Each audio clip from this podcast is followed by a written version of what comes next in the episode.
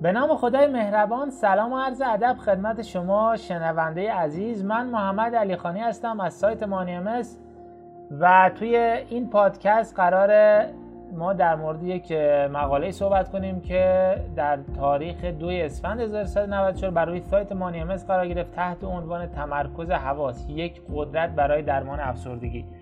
بریم که این پادکست امروز رو با هم دیگه بررسی بکنیم و ببینیم قراره چه چیزایی رو یاد بگیریم. خب دوستان پادکست امروز در مورد اینه که تمرکز حواس یک قدرت و یک روش برای درمان افسردگی.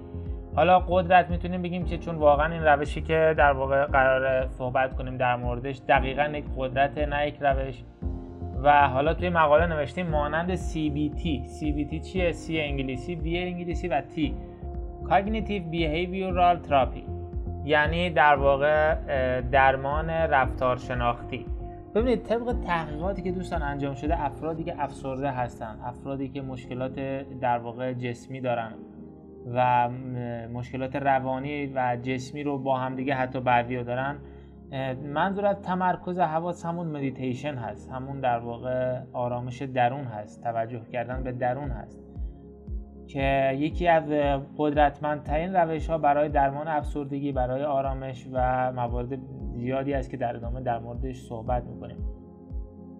ببینید با وجود ابزارهای زیادی که ما الان در دنیای مدرن در واقع وجود داره که های برای جلوگیری از افسردگی یا درمان افسردگی رو ارائه میدن اما مدیتیشن یکی از قدیمی ترین و یکی از بهترین روش ها برای درمان افسردگی است که در کنار اون روش مدرن جدید که همون درمان CBT یا همون درمان رفتار شناختی است که نیاز به یک مشاور داره تا با شما صحبت می‌کنه این هم دقیقا همون کارو می‌کنه. البته با توجه توی حالا این مقاله نوشته شده با توجه به مطالعات جدیدی که از دانشگاه لند در سوئد انجام شد نتایج این آزمایش نشان داد که در واقع مدیتیشن حتی موثرتر از صحبت کردن با یک متخصص در واقع برای درمان افسردگی عمل کرده.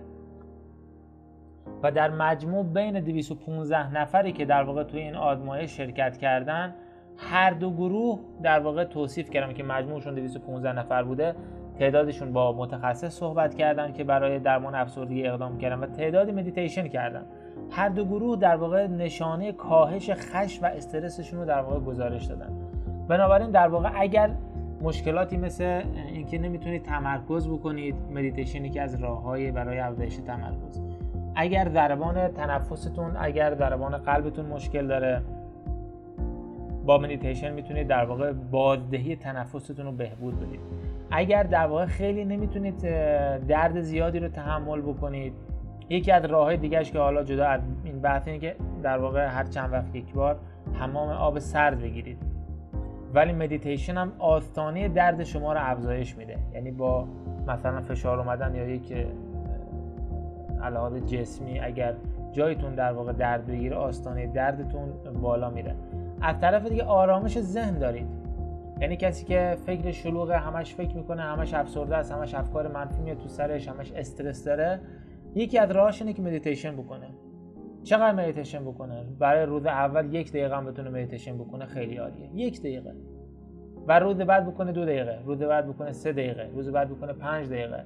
و در نهایت روزی 15 دقیقه مدیتیشن کفایته. و برای این کار می‌تونید در واقع موسیقی های آرامش بخش هم کمک بگیرید که مخصوص مدیتیشن هستن. توی سایت مانیمس هم می‌تونید این موارد رو پیدا بکنید. در مورد بعدی افزایش آرامش فیزیکی. یعنی بدنتون احساس خیلی بهتری داره. عضلاتتون احساس ضعف ندارن. عضلاتتون احساس خستگی ندارن. مورد بعدی کاهش انفجارهای احساسی. مدیتیشن دوستان اگر فرد فردی که هستید با یه داره احساساتی شدن سریع گریه میشید یا سریع خیلی در واقع خوشحال میشید با مدیتیشن می‌تونید احساسات خودتون رو کنترل بکنید. مورد بعدی که ممکنه مشکل خیلی از افراد باشه کاهش فشار خون. افرادی که مشکل فشار خون دارن خب هر چقدر در واقع آدم سطح استرس بره بالا سطح احساسات بره بالا فشار خون هم به همون نسبت میره بالا. با مدیتیشن می‌تونید فشار خود خون خودتون رو در واقع کنترل بکنید و در نهایت که خیلی در واقع موضوع مهمه بحث برقراری روابط بهتر با دیگرانه.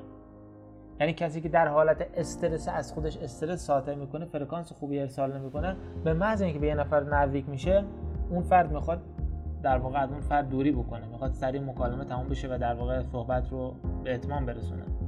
ولی وقتی شما در حالت آرامش باشید اولا به حرف های طرف مقابلتون خیلی گوش خوب گوش می‌کنید با دقت گوش می‌کنید.